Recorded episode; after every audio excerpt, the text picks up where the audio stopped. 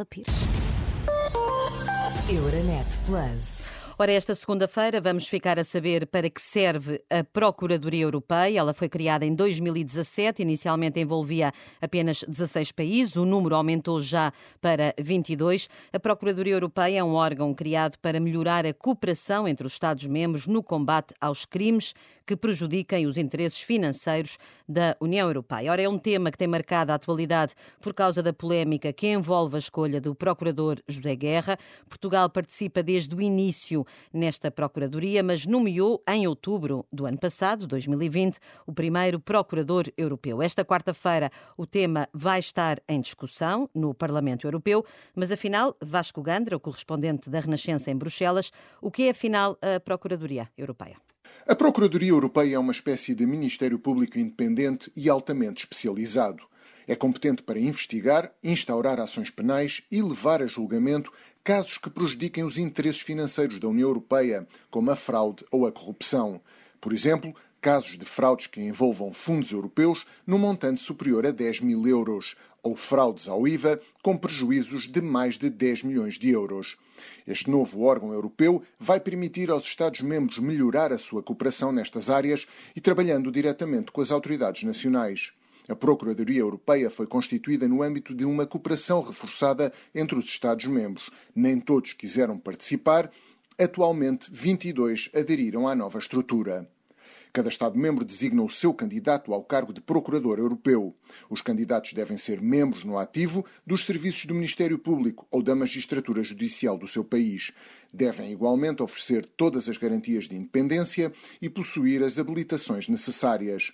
Cada país apresenta três candidatos. Um painel de seleção independente entrevista e avalia se os candidatos preenchem os critérios. Mas é o Conselho, que representa os governos, quem tem a palavra final no processo de nomeação. A Procuradoria deverá estar operacional nos próximos três meses, com sede no Luxemburgo. Ora, Vasco Gandra, o correspondente da Renascença em Bruxelas, em direto, junta-se agora Francisco Sarcil Cabral. Boa tarde, Francisco. Boa tarde, Manuela. Ora, a Procuradoria assume particular importância no momento em que chega a bazuca dos milhões em fundos europeus para Portugal e para os outros países. É verdade. Eh, esta, esta história triste, não é? Da, da nomeação do, do, do procurador por, por Portugal eh, não vai ajudar, não ajuda, mas também não creio que não vai abrir uma crise séria. Não é? não, eh, Bruxelas está informada do que se passa em Portugal através da representação da Comissão em Lisboa, que eu conheço bem, que fiz lá cinco anos, né, faz agora, enfim, quase 30 anos. Eh, e uma das emissões dessa, dessa representação é pôr Bruxelas ao corrente de problemas que existam e que possivelmente a imprensa internacional pouco fala, porque enfim, Portugal não conta muito no mundo.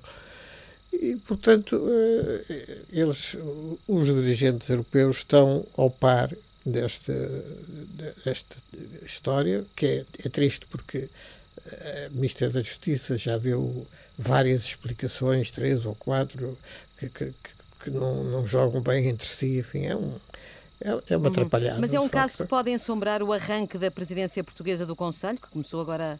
Pode, pode, mas enfim, não, não eu creio que, que, se abra uma crise. Mas o que há é menos confiança, eh, sobretudo no setor eh, da justiça, é? Que, que, é um setor importante, eh, até porque para lutar contra a corrupção é preciso mudar coisas na justiça, isso é bom que seja feito de acordo com, com, pelo menos com vários países europeus, e, e, nesta altura uh, não dá muito jeito ter uma ter uma, um caso destes em cima da mesa. Embora hum, eu admito que, eh, pelo menos aparentemente, Uh, Bruxelas não vai levantar problemas especialmente a este caso. Uhum. É um caso que vai esta quarta-feira à discussão em plenário no Parlamento Europeu, porque os eurodeputados pediram nomeadamente à presidência portuguesa do Conselho, esclarecimentos sobre as razões que levaram a que a Bélgica, a Bulgária e também Portugal eh, não seguissem a ordem de preferência eh, do painel.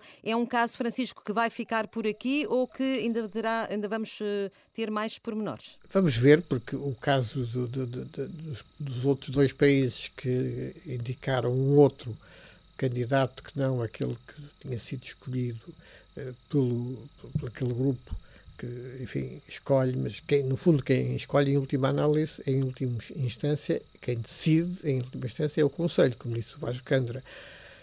Só Portugal é que mandou dados errados, não sabem porquê, acredito que não fosse intencional, mas enfim, se não foi intencional foi uma negligência que não é enfim, aceitável.